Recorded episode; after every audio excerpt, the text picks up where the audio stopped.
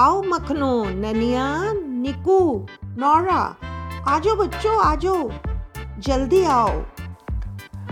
आओ बच्चों, आज मधु दादी आपको प्रभु की माया नामक कहानी सुनाएगी।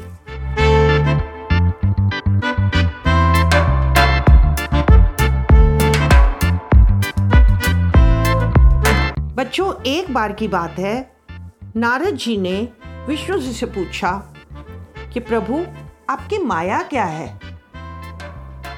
क्योंकि कहते हैं पृथ्वी में आपकी माया से प्रेरित होकर ही लोग सुख और दुख भोगते हैं। प्रभु कहने लगे, अगर मेरी माया देखनी है तो पृथ्वी लोक चलो। नारद जी और विष्णु जी दोनों पृथ्वी लोक पर रेगिस्तान पर आ गए। अब वो दोनों चलते गए बहुत दूर तक चल लिए। नारद जी को बहुत प्यास लग रही थी। उन्हें एक नदी नजर आई तो वो नदी के पास अपनी प्यास बुझाने के लिए आ गए। वहीं उन्हें एक बड़ी सुंदर कन्या देखी। नारद जी उसके पास गए, उस पर मोहित हो गए और पूछा कि कन्या, तुम इस सुनसान जगह में क्या कर रही हो?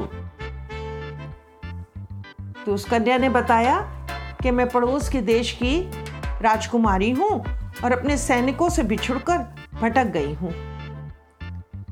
नारद जी उसे उसके राज्य में ले गए।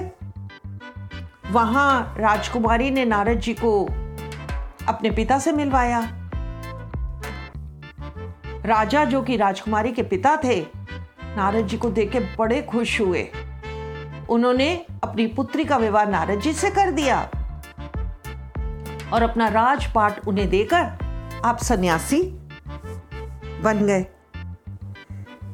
नारद जी भी पूरे ऐशो आराम से जीवन बिता रहे थे। वो बिल्कुल भूल गए थे कि मैं विष्णु जी को नदी के पास पानी पीने छोड़कर आया था। समय के साथ साथ नारद जी के 2 पुत्र हुए।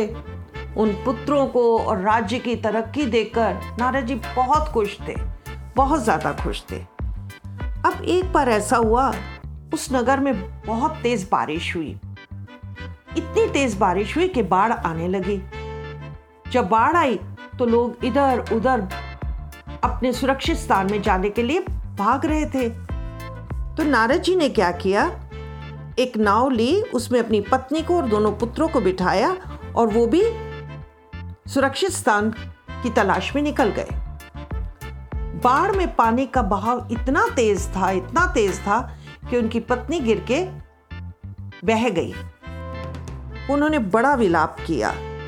जैसे तैसे वो नगर के बाहर पहुंचे और बच्चों पते कहाँ आ गए, उसी नदी के पास जहां वो विष्णु जी को प्यास बुझाने के लिए छोड़कर आए थे। वहां वो अपने बच्चों को बोलते हैं, बच्चों सब कुछ तो बर्बाद हो गया, अब मैं भी अपनी जान देने लगा हूं। ऐसा कहकर जैसे ही वे नदी में कूदने लगे, भगवान विष्णु ने उनका हाथ पकड़कर मुस्कुराते हुए कहा, नारद, कुछ समझ में आया? यही मेरी माया है। तब नारद जी को समझ गया आया कि अब तक जितनी घटना घटित हुई सब प्रभु की ही माया थी। तो बच्चों, कैसी लगी कहानी? अच्छी लगी आपको? ठीक है, अगर अच्छी लगी तो लाइक और सब्सक्राइब करो। और मधु दादी का आपको बहुत बहुत आशीर्वाद।